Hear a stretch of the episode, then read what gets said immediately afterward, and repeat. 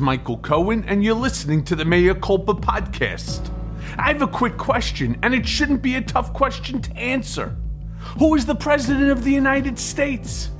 It is Joe Biden, and it has been Joe Biden since he won the 2020 election by roughly 7 million votes. But try to tell that to some of the folks running for office in Pennsylvania. The question that stumped all of the Republican candidates for governor in Pennsylvania was who won the 2020 presidential election? None of the Republican candidates for governor said Joe Biden. None of them.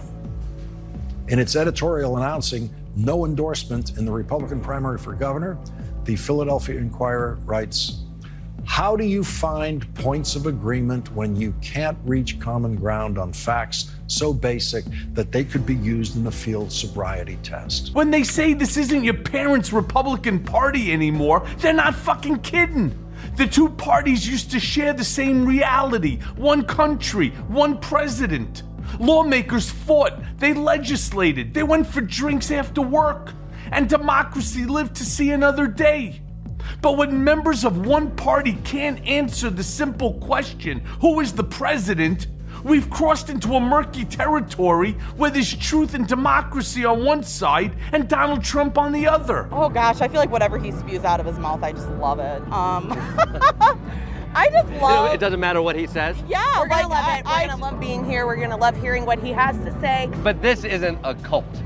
No, I don't think so. And things are actually starting to heat up in Washington as the January 6th committee releases a daily drip, drip, drip of facts and accusations that appear to be making even some of the most stalwart big lie devotees nervous. I just saw a nice piece in the Lancet arguing that the opening of schools may only cost us 2 to 3 percent in terms of total mortality.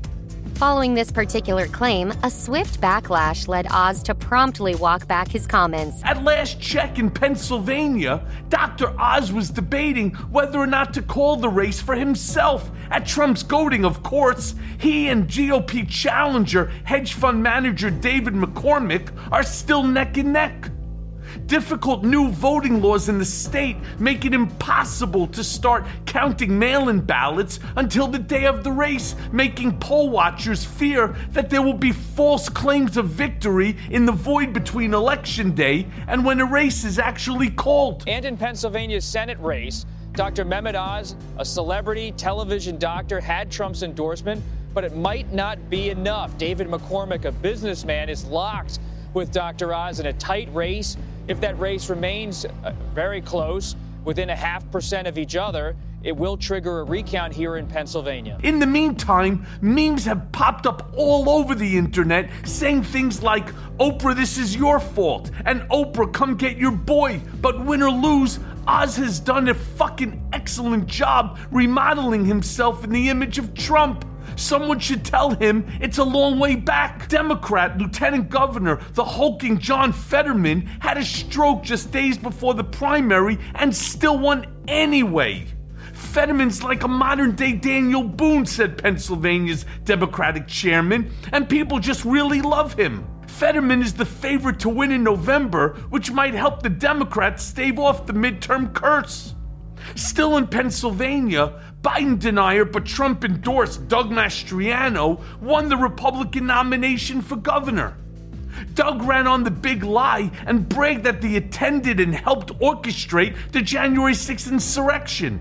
In fact, no GOP contender did more to subvert the 2020 presidential election, and no one may be better positioned to subvert the next one than Mastriano. But according to the New York Times, in the run up to Tuesday night, Republicans only used words and phrases like suicide mission, disaster, and voyage of the Titanic to convey just what a catastrophe they believe Mastriano's candidacy will be for their party. The way it stands now, the Democrats are going to be in a position in 2022 to do the same thing, right? Steal another election. Everything you just said there is accurate.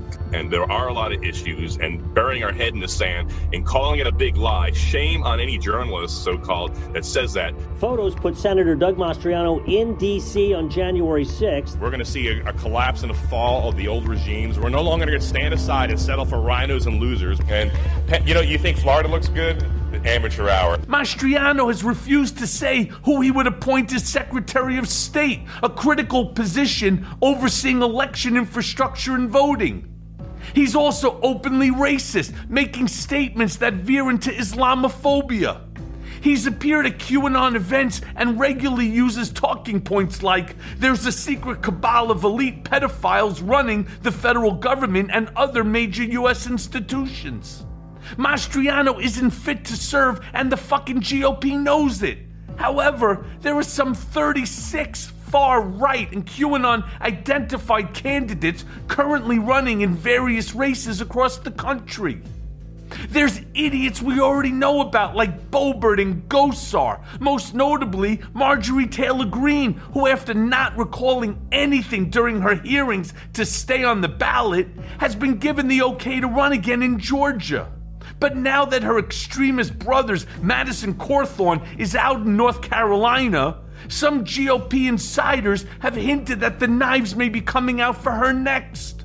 With conservative talk radio host Pete Moss saying, I'm getting tired of Little Miss Showboat's act when referring to Marjorie Taylor Greene they're moving into their solution is making WIC an even bigger customer. When in reality, many of the parents that can't buy buy baby formula for their baby, they're not on the WIC program, and the WIC program is making it more difficult for them to buy baby formula because if you're on WIC, if if you're a uh, you know someone that needs to be on that government assistance you're allowed to buy as much baby formula as you want to with your WIC vouchers, and they're increasing that for those those parents. But if you're not on WIC, you're limited in how many uh, how many cans of baby formula you're allowed to buy.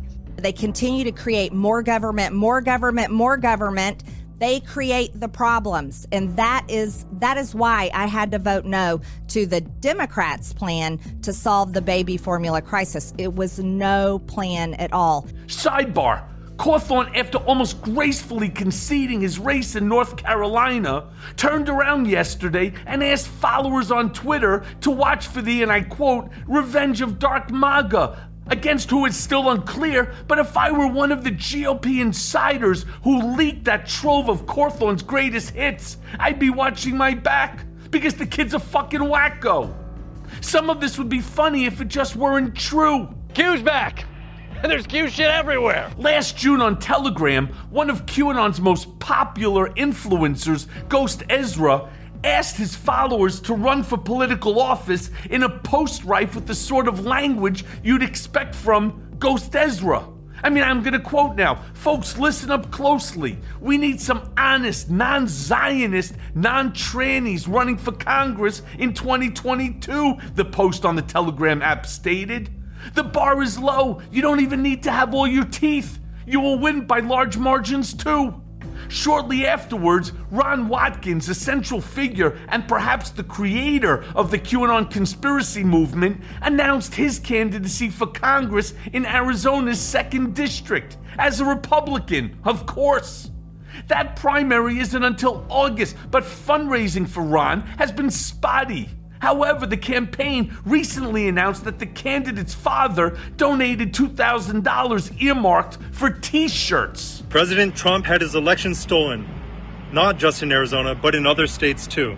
Watkins has been labeled the linchpin of the far right QAnon movement. We must now take this fight to Washington, D.C. And now Hopkins is running for Congress right here in Arizona. It is essentially like having Q run for political office. Cullen Hoback's documentary, Q Into the Storm, explores the dark conspiracy theories promoted by QAnon believers and Watkins' central role as the so called Q. Other candidates linked to QAnon range from Massachusetts gubernatorial candidate Shiva Ayyadurai, who has four degrees from MIT and a website defending his status as the inventor of email. I mean, to Ryan Dark White, a U.S. Senate candidate in Maryland who goes by Dr. Jonathan Ambrose McGreevy and recently pled guilty to fraudulently obtaining more than 80,000 doses of opioids and illegally owning guns. And yet, he's still running. Anybody that believes what the left believes is absolutely on the side of evil. America may fall one day, but it will not fall to Joe Biden. Trump will be back, whatever that looks like. QAnon runs on the tracks that faith has laid. I watched the clips myself. It's firsthand information. It scares the shit out of me. So QAnon is making you guys look like crackpots. I, I don't think that's an unfair estimation. Arizona has the highest number of QAnon aligned candidates running in 2022 at the number 13, with Florida and California running close behind with 10 each, and Texas trailing with only six, unless you count Ted Cruz, who will just say about any fucking thing to stir the pot. While some rhino Republicans were circumspect about aligning themselves with what is essentially a cult, of course, due to the popularity of QAnon's theories and the growing number of voters joining the movement, mainstream Republicans have begun to sign on.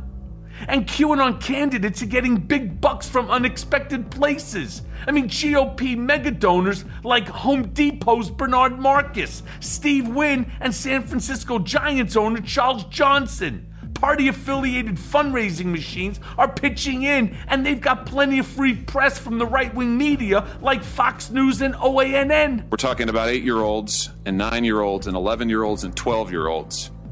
He's got images of these, the government said added up to over 600 images, gobs of video footage of these children. But you say this does not signal a heinous or egregious child pornography offense. And not surprisingly, QAnon overlaps significantly with the Great Replacement theory. And now that rhetoric is being echoed by mainstream Republicans like Lindsey Graham, Marsha Blackburn, and the gang. Rewatch Ketanji Brown Jackson's hearings, and you'll know what I'm talking about. The former president has jumped on the bandwagon with both feet, says Ron Watkins. Like Q was his idea, like he invented the shit, and they love him for it. Okay, it's actually kind of simple. You just have to listen closely. At the beginning, when you're first starting to hear it, it won't seem like it makes all that much sense, but just stick with it. Let it wash over you. Even the Mussolini part, just let it let it wash over you, and eventually it will sink in and make sense. General Patton is the grandson of Abraham Lincoln. Lincoln, yeah. All right. General Patton had a brother, which was Benito Mussolini as well, who came. So General Patton was the son of William Wallace Lincoln. Benito Mussolini was the son of Thomas Tad Lincoln. All right. Joseph Kennedy, the older brother of John F. Kennedy, presumed dead in World War II, was not dead. He went into hiding for protection. He had children. Joseph Kennedy begat General Michael Flynn, who happens to be first cousins to John John and his siblings as well. Trump is the biological son of General Patton, which makes him first cousins to John John and the and the Kennedys uh, as well. But how is this new breed of QAnon and far right candidates going to match up against Democrats? I mean, seriously, it's hard to say, but to avoid a forum where the party's nominee would be pressed to speak honestly, the Republican National Committee recently abandoned cooperation with the Nonpartisan Commission on all debates, including the presidential debates. So don't expect elections as usual this year. The 2020 census data is irreparably miscalculated thanks to cartoon character Wilbur Ross, and district maps have changed often to favor the GOP. There's gerrymandering, that's normal. But the new voting laws that have been newly instated across the country could turn the counting of ballots into a total fucking shit show, like we've just seen in Pennsylvania. Next week, we're heading for a showdown in Georgia, so stay tuned. Well, I'm gonna go to sleep and I'll remain Caucasian the whole time, even after midnight. Oh, goodbye. And finally, this week, I said things are heating up with the January 6th committee, and I wasn't kidding. Yesterday, the House Select Committee sent a letter to Representative Barry Loudermilk of Georgia asking for his voluntary cooperation in their investigation. The committee members believe he has, and I'll quote, information regarding a tour you led through parts of the Capitol complex on January 5th of 2021, the day before the January 6th insurrection. In response, Loudermilk and his committee claim they reviewed security footage from the days preceding January 6th and determined that there were no tours, no large groups, no one with MAGA hats on. But the Select Committee's review of evidence directly contradicts that denial. They have eyewitnesses and they have footage, so fucking gotcha. Loudermilk and ranking Republican members of the House released a sort of fucked up non denial saying something about a constituent's family with young children meeting with some member of Congress. It's not a suspicious group or reconnaissance tour. Reconnaissance tour? Who said anything about a fucking reconnaissance tour? Barry Loudermilk did. So Loudermilk did take people around on January 5th, despite denials from the Republicans on his committee who claimed to have reviewed security footage, saying there were no tours. I mean, does it sound like Donald? Hey, there's no Russia. I mean, no MAGA hats, yada, yada, yada. And the Capitol complex was closed to the public that day because of the pandemic. So, yeah, something fishy is going on. Yesterday afternoon, as I was traveling home to Georgia from Washington, my wife and I found out that I was in the crosshairs of the January 6th committee. Why? Because on January the 5th, I took a family with young children and their guests who were visiting Washington to lunch in a cafeteria in one of the House office buildings. So, what was so awful about this family that caused the committee to make false accusations about them? Well, some were actually wearing red baseball caps. If this committee wanted to know the truth about this, all they had to do was ask. Every member on that committee has a house phone directory, and some even have my cell phone number. All they had to do was call me, and I would have answered their questions.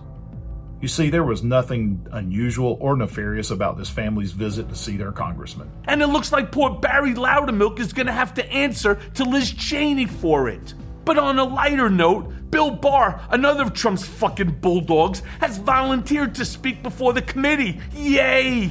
Apparently, he told Trump in early December, just after the election, that he's a big fat fucking loser. Nah, he didn't say that, but what Bill Barr did say was that Trump lost definitively. There was no wiggle room, no getting around it. Trump lost the election. He knew it then and he knows it now. The big lie and all the rest is just fucking smoke.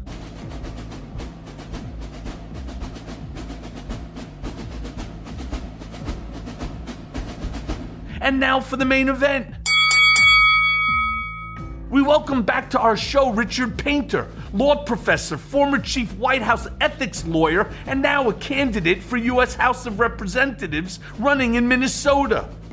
Painter, a gifted law professor, has been active in law reform efforts aimed at deterring securities fraud and improving ethics of corporate managers and lawyers. Painter has on six occasions provided testimony before committees of the U.S. House of Representatives or the U.S. Senate on a government ethics, securities litigation, and or the role of attorneys in corporate governance. Painter is also a passionate climate activist and supporter of farmers everywhere. He has written numerous books and op eds on government ethics for just about every notable publication in the country and is often a guest on CNN and MSNBC as well as National Public Radio. His most recent book, American Nero The History of the Destruction of the Rule of Law and Why Trump is the Worst Offender, is a must read for anyone interested in history and modern politics. So let's go now to that conversation with Richard. Okay, so Richard, You say that you're not a politician, and yet you're running for the U.S. House of Representatives, hoping to flip Minnesota's first congressional district. Do me a favor, because this isn't the first time you've been on Mea Culpa.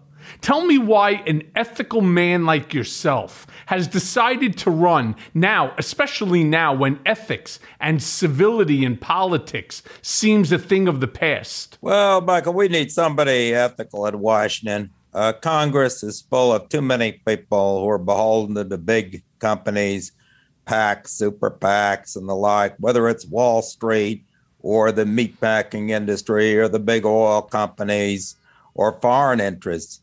Uh, and uh, we need somebody there who's going to represent ordinary Americans, somebody who cares about uh, people who are trying to just put gas in the tank and food on the table.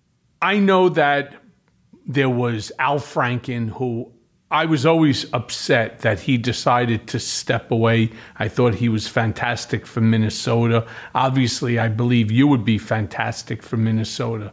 But how do you reckon with people who also are giving Minnesota a really bad, bad name. People like Mike Lindell, who is out there, you know, the My Pillow guy, as people like to call him. Um, basically, being a pariah on the American people. Now talking about all of a sudden, you know, when he was being sued by the voting machine uh, company, all of a sudden he went quiet. He's freaking out. His entire fortune, whatever it is, or whatever's left of it, you know, is being dissipated. But now all of a sudden he wants to file lawsuits in all 50 states. As a member of the House, what would you do to stop a lunatic like this? Why, you know, why? What's your what's your platform? Well, first we uh, need to have a system in the United States where people file crazy lawsuits and those lawsuits get dismissed, they have to pay the attorney's fees for the other side. That's the system in large parts of the world. Even if you file a good lawsuit and you lose, uh, you pay the attorney's fees for the other side. Now, I'm not sure we should have that for every lawsuit, but if someone files a frivolous lawsuit and they lose, they should get slapped with those attorney's fees very quickly. And that would cut down on a lot of this bogus litigation over election results and everything else. And uh, Mike Lindell, he's a perfect example of a guy who's just a windbag and nothing he's saying is true. If a lawyer's going to go into federal court or state court and start by making pleadings based on what comes out of that man's mouth, or Donald Trump's for that matter, get ready to pay those fees. That ought to be the rule. Yeah, listen, that's what they have in Europe on defamation claims, on lawsuits. If you file a lawsuit, you lose, you end up paying. If you end up winning, the uh, other side ends up paying, you know, for the fees. I agree with you. I've often wondered why we didn't follow that specific rule. It, to me, it doesn't make any sense. But while Yeah. we'll all yeah, I just say middle class people. You know, if you if you get you have to sue a company that you know your employer or something, uh, you know, and and you lose. Uh, I don't think you should get in this and get stuck with their bills. Um, you know, there are reasons for the American rule, but not these cases brought by uh, people, you know, trying to reverse an election like this, and the crazy stuff brought by Donald Trump and Lindell. I mean, these are multimillionaires bringing frivolous lawsuits, and uh, they ought to get whacked with the fees. Yeah, I totally agree with you. I mean, look, Mike Lindell, despite the fact that he is a windbag, the guy is selling a lot of pillows, right? I mean, he was one of Sean Hannity's first and his premier, you know, sponsors for his show. But this windbag, right, has money behind him, and all he's doing with his money is kissing Trump's ass and continuing to promote these conspiratorial um, views to the extent that even after the allegations and the statements that were made about the voting machines and the lawsuit, he then goes ahead and files a lawsuit in Arizona. Um, I mean, I don't understand. I don't see how to stop, you know, people like this. And I would, I would like to see it happen. I'm just not really sure I understand how. Well, I also want to emphasize that filing a, a, a false statement with a federal court is deemed perjury, and we could crack down criminally on some of the lawyers, and as well as uh, urge the states to proceed with disbarment. I have filed uh, uh, com- ethics complaints against lawyers, including John Eastman out in uh, California, And uh, I think it's about time we take this stuff seriously. Uh, and people shouldn't be using the courts as a way to basically spread the propaganda you see on Fox News. Yeah. How much money do you think that Mike Lindell has spent so far promoting these baseless claims, these out and outright lies? Probably millions of dollars. Now he makes What a if lot I- of money selling. What if I told you? That's for sure. But what if I told you? What if I told you there, Rich? He spent $25 million so far in promoting these baseless lies, in promoting these Donald Trump conspiratorial theories, right? Could you imagine $25 million for somebody to just throw away and to waste? There's so much good that this guy could have done with that money. Instead, as you said, clogging up the courts, making an ass out of himself, promoting the big lie, following Trump's, you know, nonsensical conspiratorial theories about the voting machines and that uh, what do they say that it's being controlled by Hugo Chavez? I mean, it's I don't even know what they do to make up these these stories. They're just so fantastical, right? I mean, it's it's amazing to me, but yet this idiot and a half is out there spending real money in order to promote them. It's just crazy. Yeah, and he's making a lot of money, I say, selling a lot of pillows. And of course, a lot of crazy people who believe his lies want to buy his pillow uh, just to show support for this kind of thing. Uh, but this is a very dangerous development. We have conspiracy theories that are not grounded in fact, and rich business people get in league with the politicians who are spreading the conspiracy theories. This is what happened in Germany in the early 1930s when the Nazis c- took control uh, with conspiracy theories uh, that turned out to uh, precipitate not only world war but the Holocaust. We have absolutely need we need to stand up to this kind of thing in America. And uh, the conspiracy theories about election fraud, conspiracy theories about the so-called uh, replacement theory, all of this stuff is uh, the kind of craziness that brings a democracy down to its knees. Well, let me ask you this then, Rich. You're running for the first congressional district. Who are you running against on the Republican side? Well, I have to win the Democratic primary first, and unfortunately, they have these uh, former CEO of Hormel Foods, the big um, pork giant, uh, running against me. That's Jeff Ettinger, and we're going to see how that goes uh, in the primaries. We have two primaries, one in May for the special election. Uh, that's special election to replace Jim Hagedorn, who passed away, and then another primary in August for the election this fall for the two-year term in the House.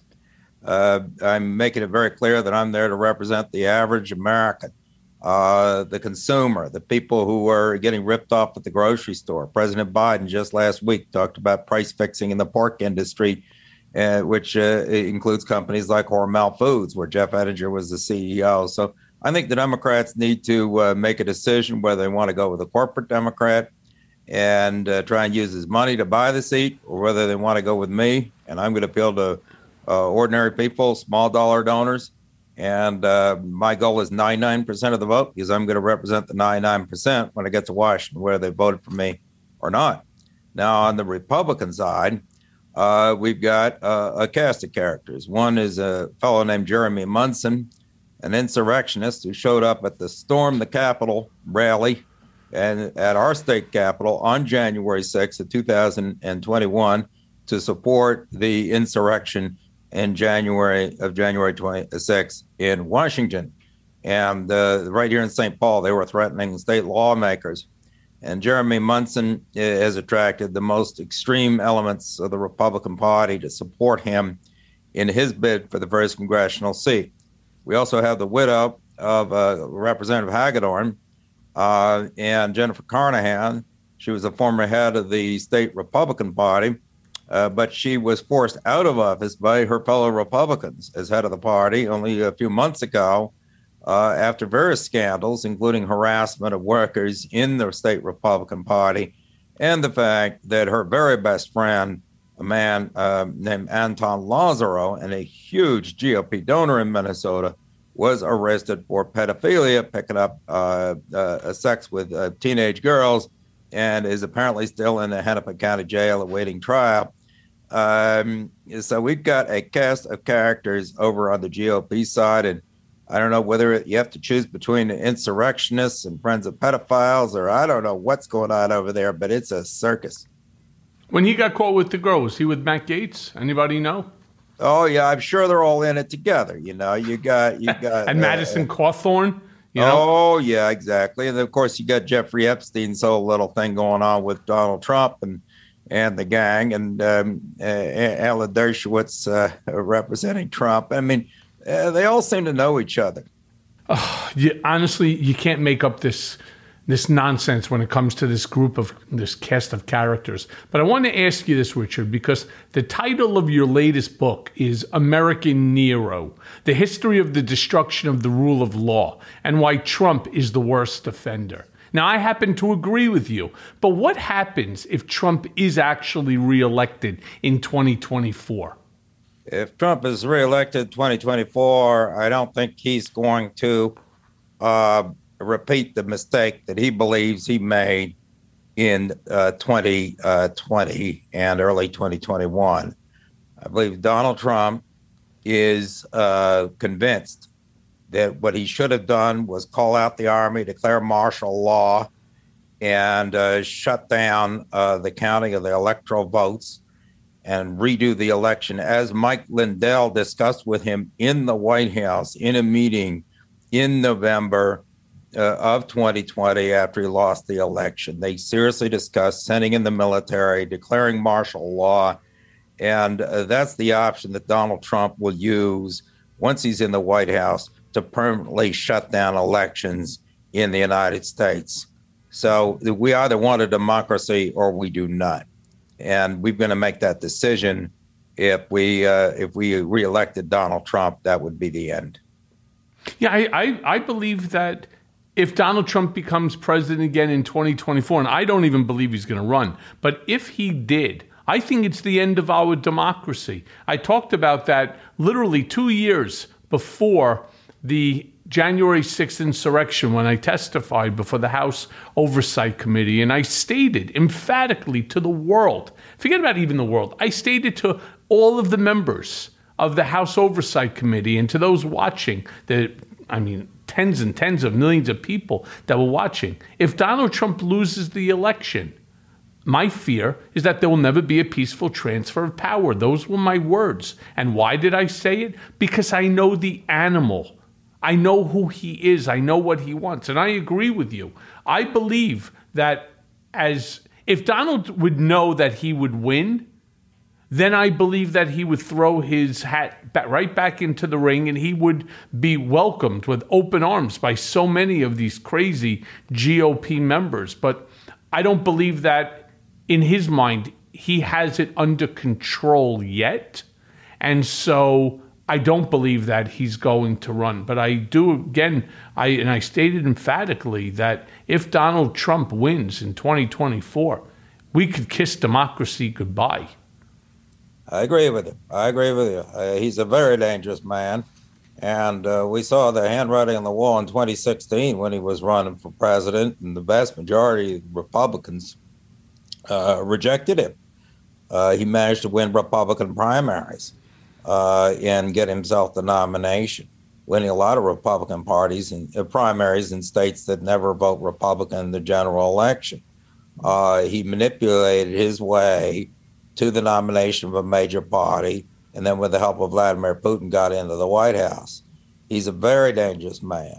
And uh, this is something we need to give serious consideration to because this is what will take apart, destroy a representative democracy. A Republican form of government will not last if uh, political extremists are allowed to get a hold of major parties or to otherwise manipulate the system uh, to put themselves in position of power. You know, I believe there's a minority of people in this country who really would fervently support uh, Donald Trump or even someone like Donald Trump. That might be 20, 25, maybe 33% of the population who would support with enthusiasm uh, an authoritarian and an extremist. Uh, but still, if they can control a major party nomination process and then go to a general election, we have no idea what's going to happen. I, I should emphasize that history has taught us the dangers of such extremist elements. In 1932, uh, Germany uh, chose a parliament uh, with 33% of the voters, no more, supporting the Nazis. And by early 1933, Hitler was firmly in control and destroyed democracy and proceeded over 12 years to murder tens of millions of people. Look, you know, one of the things that I saw in your Minnesota Post is that for the Republicans to actually win in many of these uh, seats, that they really do need to put up individuals who are electable. I mean, as you stated, one is in prison, the other one is a pedophile, probably awaiting charges, and then there's a host of other characters that really don't comport with what you would expect to see in a voter.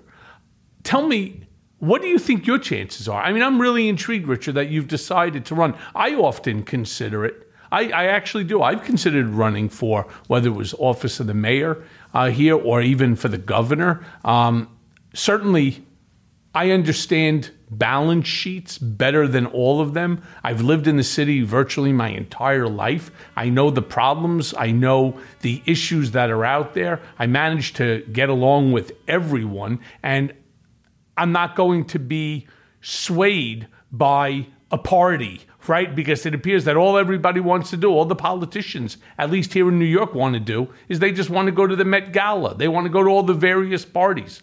You know, tell me tell me the mistakes that you think the Republicans are making so that your platform becomes enhanced.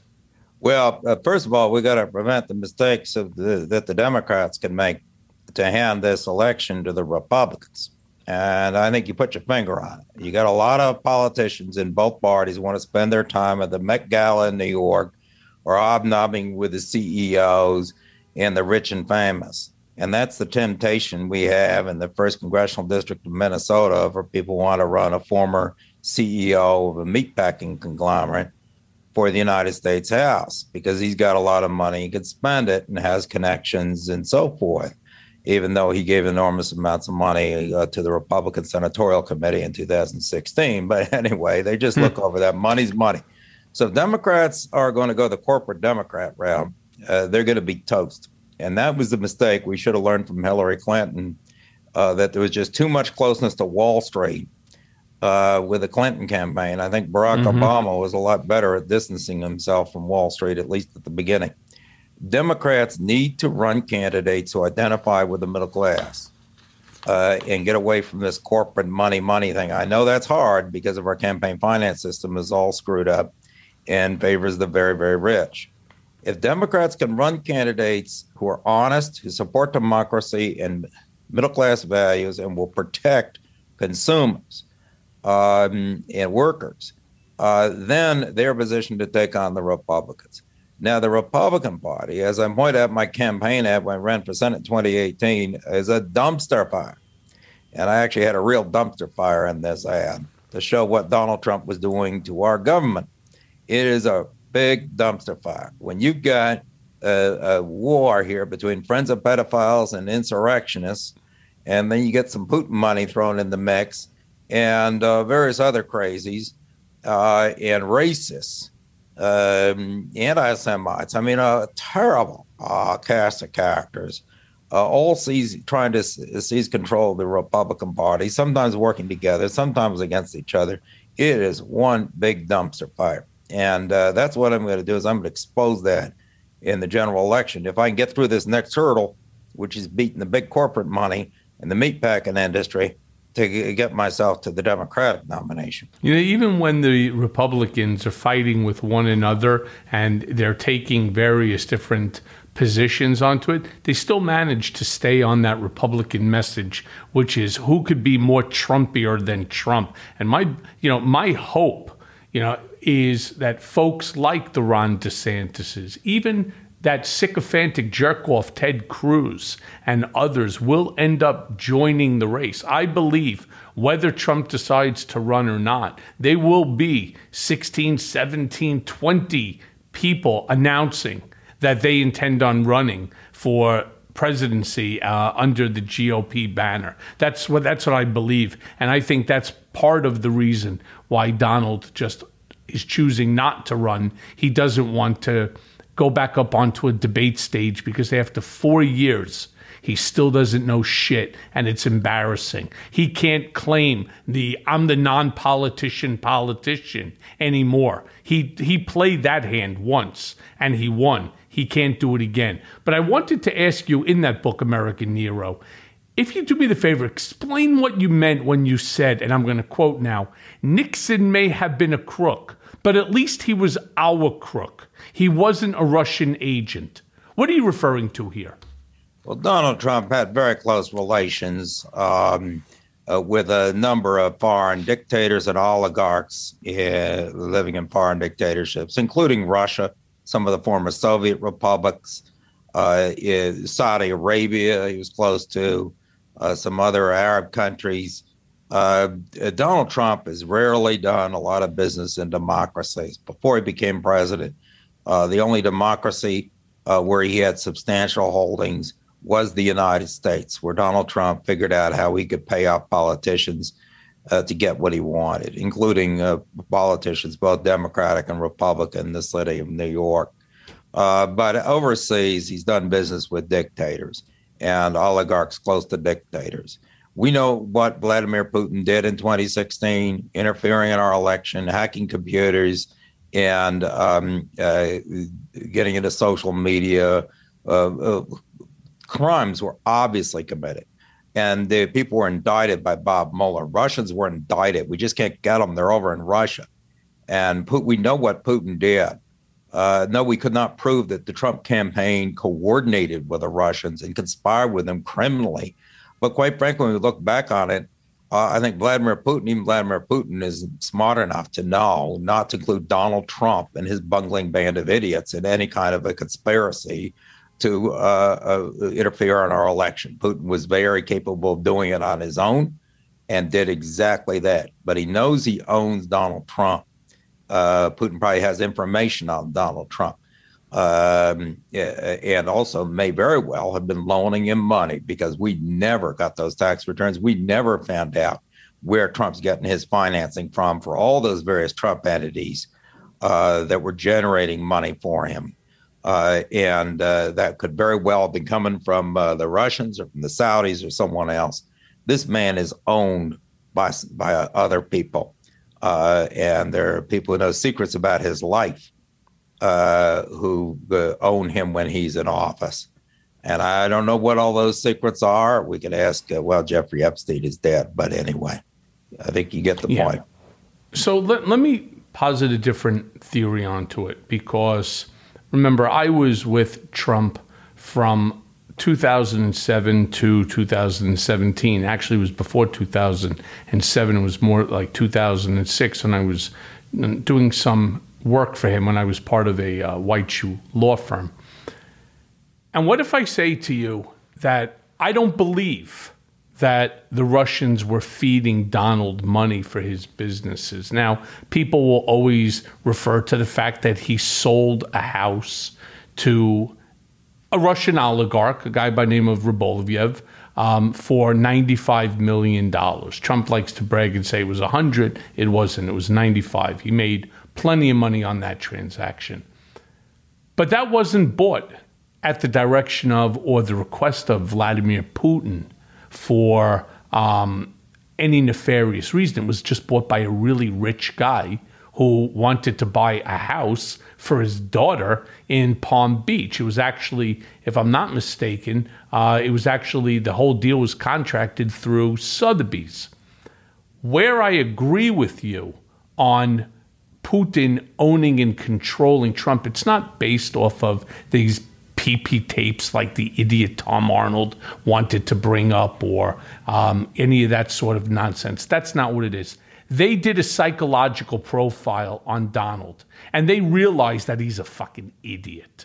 All right, end of story. And that you could control him much easier than you could control Joe Biden. And again, the Russians did a massive profile on Biden when he was vice president under Barack Obama, and they did a psychological profile analysis on him now that he's president uh, in you know in twenty you know in twenty twenty.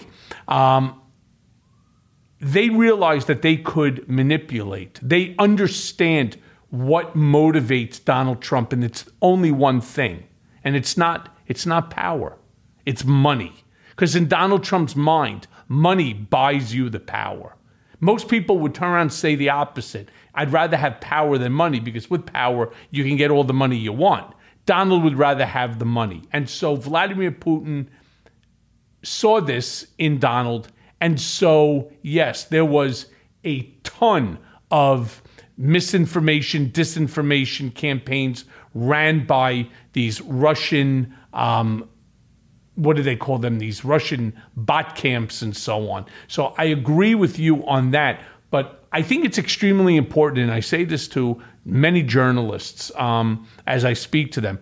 I think facts are really super important. Donald Trump, with or without Vladimir Putin, is a terrible human being. He's a guy that doesn't care for anyone or anything other than himself, and that includes his own family. So, you know, I just think it's really important as we, as Democrats, start pushing forward for not just the midterms, but for the general election as well. Because if we sidetrack ourselves on these sort of um, things that make sense, but they're not provable, I think we have to stick with the stuff that is provable. Now, one of the things that you brought up, for example, is the tax returns. By the way, District Attorney Alvin Bragg has those tax returns. They were able to get them because of testimony that I provided, went all the way up to the Supreme Court, and they have those tax returns. It's got to tell you something that Alvin Bragg decided to walk away. What it is that it's saying, I don't know the answer. I know the documents that they had outside of the tax returns, and I can tell you, like Mark Pomerantz, like Carey Dunne both said, we have them. But for some reason, they're letting them off. I don't know. What's your thoughts? I don't know what's in there. But it says something when you have a president who is the first president since Richard Nixon to refuse to disclose his tax returns Donald Trump is just not willing to be transparent with people. He lies. He lies over and over again. So we don't know the truth, and we don't know what's going on. Uh, but there are three ways in which a foreign government uh, can control a president, of the United States. One is yes, money, and that's what the Emoluments Clause seeks to uh, to guard us against. The money flowing into corporations at the corporate level that then filters its way up to the president. We just simply don't know whether the Saudis or the Russians or anybody else. We don't know. Uh, we don't have that information. Donald Trump never let us see it. The second thing they uh, way the Russians in particular have controlled famous politicians as well as others is by having dirt on them. Uh, you know, whether it's a PP tape or whether it's uh, information about their personal lives. The Russians gather that information on people who are in positions of influence, sometimes on just mid-level employees in the United States government in order to blackmail them.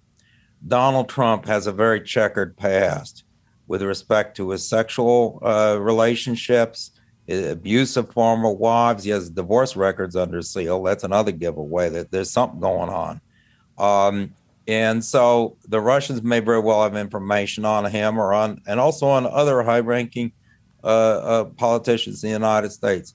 The third is what you point out is mental instability. It is clear that Donald Trump is mentally incapable of being president. He was mentally incapable of being president for all four years of his presidency, as pointed out by very well known psychiatrists, uh, including Bandy Lee from Yale University um, and um, a whole host of other psychiatrists.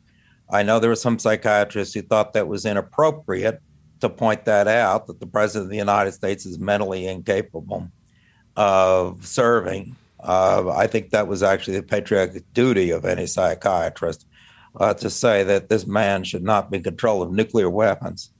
Um, and part of his uh, psychiatric condition is extreme narcissism. He cares only about himself and his money, his power. And he's getting older, he's nearing the end of his life Is this the kind of man who would like to just take the whole world with him? Because a world without Donald Trump isn't a world worth existing. I mean, that may be his view. This is an Yep. extremely dangerous man. He should not be anywhere near the White House. We are lucky we survived those four years. Let's not roll the dice again. Yep, totally agree with you. Now, I want to ask you this because you've talked about the absurdity of the far right's great replacement theory. But why do you think so many young men in particular are embracing it? Well, uh, this is a theory that's being pro- uh, uh, pushed at multiple levels. We have an intellectualized version of it uh, floating around among a minority. It's a small minority of academics, but some in very influential positions, such as Amy Wax at the University of Pennsylvania, a professor at the law school there, specifically said we have too many Asians in the United States, that India is an S-hole country, and she used the four-letter word, that her black students are not as smart as her white students. She went on Tucker Carlson just recently um, uh, to talk about those things, and where she called India an S-hole country and said Indian Americans and blacks are jealous of Western values and Western success. So there we have the academic great replacement theory. Next comes cable news, Tucker Carlson, and then you get the right wing uh, talk show hosts who keep hyping this up and saying that Western civilization is under threat and that white people are somehow in grave danger of being replaced and that people's jobs are at stake because of immigration and we're losing jobs to the Mexicans and all that. So it now has an economic component added to this academic version of the great replacement theory. Then you get the groups like the Ku Klux Klan uh, and the anti Semites and everyone else who's spreading all over the internet uh, Facebook and everywhere else, uh, making posts that are inflammatory, and then mixing this in with the uh, the idea that we all need to arm ourselves to protect ourselves, uh, white people, against being replaced. And then some young man, an 18 year old, too young to buy a beer, can go in and buy an AR 15 or whatever, a Bushmaster, whatever he bought, assault rifle, and then we'll go up to Buffalo and start shooting people. I mean, this is a very dangerous situation. Um, and we do need to address it at all levels in, our universities, on our talk radio, in the cable TV. I mean, Fox News should fire Tucker Carlson. And uh, we got to uh, address this in our gun laws. I mean, I'm I'm all for the Second Amendment, but a well-regulated militia is what the Second Amendment talks about, and that doesn't mean that you sell a gun to a mentally disturbed person. There was a clear record that man, young man, was mentally disturbed. He's only 18 years old. Uh, the police had already interviewed him, given a mental check, uh, a health check uh, when he was in high school, and you sell him a gun uh, when you, it's illegal to sell him a can of beer. Um, so we need to address this problem now. It's extremely dangerous. And I will reiterate again these types of theories were exactly what was going on in Germany. And it was the same pattern in the 1920s and 30s. You had academics who had these very, you know, complex theories about culture and everything else, and complex theories about Jews and the place of Jewish people within Germany, and theories of disloyalty to Germany on the part of Jews, and it went on and on, and then it filtered in to the Nazi Party and to the lower levels of society, and we know what happened. So this great replacement theory is we've seen it before, and we see what's at the end of those train tracks, and you know you're, looking you're looking at Auschwitz, you're looking at a repeat of what happened in Germany if we allow these people to get control of our government. Yeah. Well, you may have seen Odette Yousef wrote an article in NPR and she called it The Great Replacement Conspiracy Theory Isn't Fringe Anymore. It's mainstream. And then what they do is they talk about in this um, in this article, they they talk about a Associated Press and then uh, NORC Center for Public Affairs research poll found that, and this I found staggering, that one in three American adults now believes in a version of replacement theory. And that goes right to your point, right? This is all, again, this is the Third Reich. This is Nazi Germany rearing its ugly head. And how many times I've heard, choose look, my father being a Holocaust survivor, I've heard from, you know, speakers at Holocaust um, memorials. I've I took classes when I was at the American University History and Politics of World War II, and everybody always talks about never again, never again. Unfortunately, it sounds like never again may unfortunately become again. And it's it's really it's dangerous and these hate-filled ideologies just they spread like a cancer across this internet which is completely unfiltered. Well, they get they get into media, and uh, as I say, it's all through our society, and we do have it. it we have it in our universities. Um, and I will say that the you know that it's one of the most dangerous theories out there. Uh, we've seen on the extreme left. I mean, Marxist Leninism uh, permeated European and then American universities, and uh, we, we, see what happened uh, with Joseph Stalin, uh, murdering tens of millions of people. So we really need to hold people accountable for so-called theories. Uh, that you know, when when we have human lives and human dignity subordinated to some broad sweeping theory, whether it's Marxist Leninism or these racist great replacement theories or various uh, uh forms of um, you know the, the theories of racial superiority uh, that are being promulgated uh, by various people um, it, it's it's very dangerous, and I think cable news needs to control what's going on. Um, yeah, Tucker Carlson has a First Amendment right to say whatever he wants, but he should be standing on a street corner.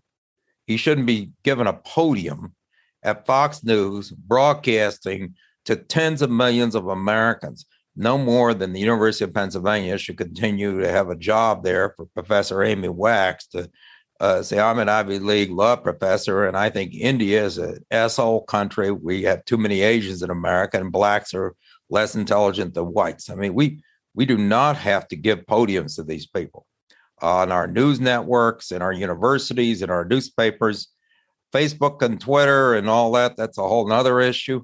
I see Elon Musk wants to get control of Twitter so he can let every crazy on there. Um, I hope that gets held up at least for a while. I see he's going to fight with Twitter uh, and the uh, lawyers at Twitter. So let's just hope that that idea gets shelved. Yeah, let's hope. Now, let me ask you. By the way, you know, Trump made the same comments, by the way, about the shithole countries when he talked about, you know, Africa. Um, and he and I write about this in my book, Disloyal, when he made comments about um, about Africa, even when he was traveling through certain cities and, you know, talked about how those cities, like in um, Chicago, right, um, they're just uh, dirty, gross cities that only the blacks could live in. And it just goes, so all they're doing is they're just mirroring. I, again, it's sort of like the monkey see, monkey do type yep. of, I, you know, attitude. You know, fuck it. Well, if the president of the United yeah. States is willing to say it, I should be able to say it too. But Richard, let me ask you this because you're a law school professor at the University of Minnesota. Now, in a post-truth America where the laws are regularly flouted, you know, they're, they're just floated and subpoenas disregarded. What do you say to idealistic law students who want to become lawyers to save the world? I say we need you more than ever. We need good lawyers who will zealously represent their clients because that's one of the critically important things for a lawyer to do to represent your clients, but within the bounds of the law. You don't go file frivolous election fraud lawsuits. You don't help your clients lie, cheat, or steal. You stand up for democracy. And uh, you know, I think there there are plenty of great law students. I've I've had a lot of good law students. I think are going to go out there and do really good things. And I know there's a lot of cynicism out there about the legal profession. Unfortunately, too much of the legal profession is spending all their time helping big business. And I know big corporations need lawyers. Uh, unfortunately, the uh, top the 15 or so law schools in the country, 20 law schools in the country, send an awful lot of their students to the um, great big law firms to represent the big corporations. Um, I, you know, that's an option at University of Minnesota. I talk to my students about, and they go make a lot of money but there are a lot of other great options too. We need really good uh, lawyers in prosecutors' office, public defenders, running for office. Uh, we need more ethics lawyers in government and in businesses. Uh, and uh, there's a lot of really important work that lawyers can do. And I'm hoping lawyers will, that the next generation of lawyers will focus on the good they can do, not on the money and the rankings of law firms or the rankings of law schools or all this obsession with status and prestige that is uh, typified by Donald Trump and the narcissism. We need to get that out of our profession and get back to what is being a lawyer about. And it's the rule of law, and it's having a role in upholding the rule of law. Well, they meant to that in the first place. I, you brought it up as well in the prosecutor's office. You know, one of the biggest problems that you have with prosecutors' offices, all they care about is their conviction rate, and you know that's a that's a real problem because the job of a prosecutor is not to convict you; it's to it's to um, create a case and to prosecute, not to convict. They don't care about the prosecution anymore because, you know, after they have their 98%, then like Geoffrey Berman, who ran the Southern District of New York, the guy ends up over at Guggenheim Partners, right? Making major seven figures representing, you know, this massive, massive hedge fund. So yeah, that's where I'd like to see, you know, some change start also. I you know, I think Judge Jed Rakoff is spot on when he talks about, you know, how that they have lost their way and it's not the way that it's supposed to be. But let me ask you this then, Richard. Americans are rightfully worried about inflation. Now, you've said that it's not the Biden administration, but corporate greed that's actually creating the current inflation crisis. How do the corporations get away with it? And how can we make the public aware of who's actually responsible for their pain? Because so far, the only one that's getting kicked in the ass or in the groin with steel tip boots is Joe Biden. Well, we've got to go after the price fixing, and we got to, particularly in food and in oil.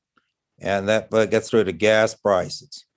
Uh, and now we got the issues of baby formula and so forth. We have monopolists control a lot of the market. With the oil companies, we should have figured that out back in 1973 with the Arab oil embargo, that these oil companies made a huge amount of money in the inflation cycle uh, in the 1970s when they just jacked up the prices, just increased their pro- their profit margin. Uh, we should have moved toward renewable energy and reduced dependence on on the oil companies, and we didn't really do that. We reduced our dependence on foreign oil, but the oil companies still have monopoly power, and we're seeing that at the pump today food also very much concentrated. President Biden gave his speech in Kankakee, Illinois, just a few days ago, in which he talked about that. And the hog farmer is getting paid pennies on the dollar compared to what the hog farmer used to get. And yet the price of ham and bacon in the store is skyrocketing. Where's all that money going? The big meat packers. And that's why they've been sued all the, the big four or five meat packing companies. The pork companies were sued here in Minneapolis. Smithfield Food, that's controlled by the Chinese, JBS, they settled that case for $102 million. But Hormel Foods uh, doesn't want to settle. And as I said, their former CEO is now running against me for the United States Congress. So we've got a very, um, a, a, very uh, a difficult situation here uh, with inflation. But the Biden administration needs to ramp up the heat, go after the price fixers, and uh, make sure it's clear that uh, they're standing up for the middle class. Yeah, and by the way, another mistake Democrats are making is you know, we have like 300 billion barrels of oil, untapped oil in America, making us larger than Saudi Arabia, makes us larger than Iran, makes us the largest, the, the largest just um, country with oil in the ground. And yet, for some unknown reason, you know, we don't tap into it. On top of that, we already know that electric seems to be working. I mean, everywhere that I turn around, I just came from Florida. Every other car there is a Tesla, even the same here in New York. You just see a ton of them. And then there's this Lucid car, and then you have all of these hybrid cars. So we are cutting down our need for it, but we have enough oil to supply the world for 50 years. By the way, if we want to go ahead and we want to get rid of our deficit, fuck it Send the oil uh, uh, to you know to some of these other countries. Send it to China. Send it to whoever else that you know requires it. But we have 300 billion barrels of oil. I mean, it's absolutely insane, and yet we're still energy dependent. I don't get it. Well, uh, we're in a situation uh, where uh, the uh, the big oil companies are very happy uh, with the dependence we have on oil and gasoline. We should have been moving toward electric vehicles a lot earlier and toward wind and solar, and we create an enormous amount of jobs with clean energy. the oil companies don't like that because they like the monopoly power they've got. So now we're destroying our planet. We're also giving them all this power. Um, yeah, we we produce a lot more here in the United States, particularly with the natural gas, um, but we have not solved the problem of monopoly power. And when the supply chain overseas gets interrupted, that drives up prices, and the oil companies take advantage of it. They're putting enormous amounts of money into Washington D.C. and lobbying, and uh, into campaign contributions, and that's what we're up against uh, big oil. It's just like the big food and the pork packing industry that I'm up against in my campaign. Uh, they've got millions of dollars and they're influencing our Congress. They want to own congressional seats, they want to own the presidency. Uh, big oil was very close to Donald Trump. So uh, we've got to fight back, um, not only for our planet, but for our economy and for the American consumer. Yeah, well, Look, when I say that we have 300 billion barrels sitting in a reservoir, I don't think we need anybody's assistance. We just need to start tapping into it. But yeah. I want to ask you this as well. Recently, the Supreme Court sided with Ted Cruz, striking down a cap on the use of campaign funds to repay personal campaign loans. Now, in several tweets, you liken that decision to bribery of a federal official and a fundraising scam. Would you do me and my listeners the honor and explaining what you meant by that? Well, and I wrote about this for an op-ed at MS MSNBC. This is the way it works. Usually, you donate money to a candidate in order to help that candidate get elected. And yes, you may hope that they like you if they do get elected and do something nice for you. I don't like her campaign finance system, but at least you donate the money before the election. Um, the way this works is uh, this scam that Ted Cruz came up with is he and any millionaire can do it. I can't because I don't have the money. But you loan yourself your campaign the money before the election. You spend it. Then when you win the election, now you're the winner. And everybody, of course, wants to pay off the winner because then they can get access to Washington and get whatever they want. And then you raise money after the election. You use that money that you raise after the election, after you won, to simply pay yourself back. So everyone who shows up at your fundraiser knows two things. One, you won the election, so you're going to Washington. And two, that every penny they give you is going to go right into your personal bank account. Well, at that point, we might as well have people bringing brown paper bags full of cash and just leaving them on a senator's desk because that's what's going on. I mean, this is just bribery. Why give money before an election when you don't know who's going to win it? Save your money, you don't have to you you're betting on the horse after the race if you if you play it by these rules you go to the fundraiser ted cruz has after he wins the election and you're not even putting the money into the campaign it's going right into his pocket his bank account he's really going to like you and he'll take yeah, you really can make this. washington you can't make this stuff up. Now, I understand that you think Biden should add seats to the Supreme Court. Do you think he has the power? And more importantly, do you think that he'll actually do it? I mean, I, I, again, I know Donald.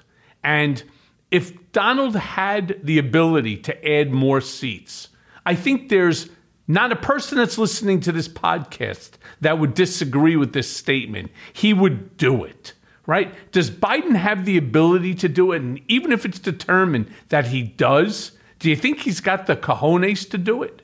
Uh, President Biden does not himself have the power to add seats to the United States Supreme Court. It is very clear what the founders intended. They did not name nine justices.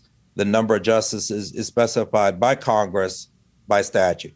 So if the House of Representatives passes a bill saying there'll be 11 justices or 13 or 15, and then the Senate passes that bill and it's signed by the president, well, now there are 15 openings on the Supreme Court instead of nine, and you fill the additional six seats or whatever it is. So this is a decision made by the House of Representatives, the Senate, and the president by passing a law. Uh, or two thirds of the House and two thirds of the Senate could expand or contract the number of justices on the Supreme Court, even if there were a presidential veto. It's decided by statute. And the founders intended it that way. Those are the rules. There's nothing magic about the number nine. So um, there's a decision that ought to be made. I think it ought to start in the House of Representatives. And there needs to be serious consideration given to whether this court reflects the United States population uh, and also the way the court is acting, particularly in the campaign finance area, not just Roe versus Wade, uh, but in campaign finance and striking down campaign finance regulations, letting Ted Cruz collect his bribes after he wins the election. I mean, it's just not acceptable. Um, so we need to think about this seriously. And so I have proposed that the House uh, should look at the Supreme Court. Also, we need a Supreme Court ethics code that could be put into this statute, and we maybe will want additional justices. And then it would go to the Senate, and then President Biden could decide whether or not to to to sign the legislation. Obviously, if there are additional justices, they would be nominated by the president, confirmed by the Senate, just like every other justice. These are the checks and balances the founders intended. Uh, and if the, the founders wanted to put the number nine in the Constitution, it would be in there. It's not. Uh, so uh, let's just see what happens. Let's hope the Supreme Court uh, gets some sanity, at least on Roe versus Wade. But they certainly didn't on campaign finance, and they keep uh, keep going way, way off the rails on that. Yeah, they just punt the stuff down the street and hope that the next person picks it up, which, of course, as we know with immigration, never happens either. But answer me this, Richard. Adam Schiff has reintroduced a proposed constitutional amendment to overturn the Supreme Court's decision on Citizens United. Considering the currently political climate, I mean, what's the likelihood that anything will change with regard to dark money, basically rigging and destroying our dem- uh, democracy and our system? Well, amending the Constitution is something the founders did address, and they made it extremely difficult. You got to get through the through Congress, and then you got to get the three quarters of the states. And I guarantee you, the big money people are going to be able to control the state legislatures well more than a quarter of the states. Uh, so I strongly support a constitutional amendment. I think it's an excellent idea. Is it going to happen? Likely not. But the Supreme Court is dead wrong in its interpretation of the First Amendment of the Constitution in these campaign finance reform cases once again, I think that additional justices in the court, uh, that's an appropriate measure. The founders contemplated that Congress could set the size of the court. And if this court is going to be striking down campaign finance regulations that has the overwhelming support of America's right, left, and center, then uh, I think we're going to have to take measures to control an out of uh, control court. Franklin Roosevelt almost did it in 1937, but the Supreme Court got its act together and decided they were going to stop striking down the New Deal legislation. We have a system of checks and balances here, and uh, the Supreme Court looks like it's getting out of control in a number of different areas. And we have the tools in the toolbox to deal with that. And that's the way the founders drafted the Constitution. And I think we ought to focus on the Constitution we have. And uh, amendments are a great idea, but it's that's going to be very, very difficult. Okay, so let me ask you something because I read an op ed that you published in Bloomberg Law. And this is something that I talk to friends about regularly. So when I saw that you wrote this, I was really um, quite excited. It's about why members of Congress should not be allowed to trade stocks. I mean, it really it, it pisses me off beyond belief. Jon Ossoff is floating a bipartisan ban on members trading stock now. Do you think it's likely to get any traction? And for some unknown reason, I had thought that this issue had already been decided on a couple of years ago that members of Congress could not insider trade. What am I what am I missing here? Well, they are not allowed to trade in inside information. That's a criminal offense. But the problem is, it's hard for them to get caught uh, because also the speech and debate clause makes it very difficult uh, uh, for uh, uh, prosecutors to find out what they knew and when they knew it before they bought or sold the stock. So the real answer is to prohibit them from buying and selling stocks in individual companies. They should have their money in mutual funds, just like the rest of us, uh, mm-hmm. most of the rest of us. We have our money in mutual funds. They don't need to be buying individual stocks of companies while they are in office. Neither do the Supreme Court justices, by the way. So that's something that needs to be passed. Speaker Pelosi was opposed to it, but we put a lot of heat on him. And I wrote several op eds on it. My Congresswoman Angie Craig introduced a bill on this, and we're hoping to get one of these bills through.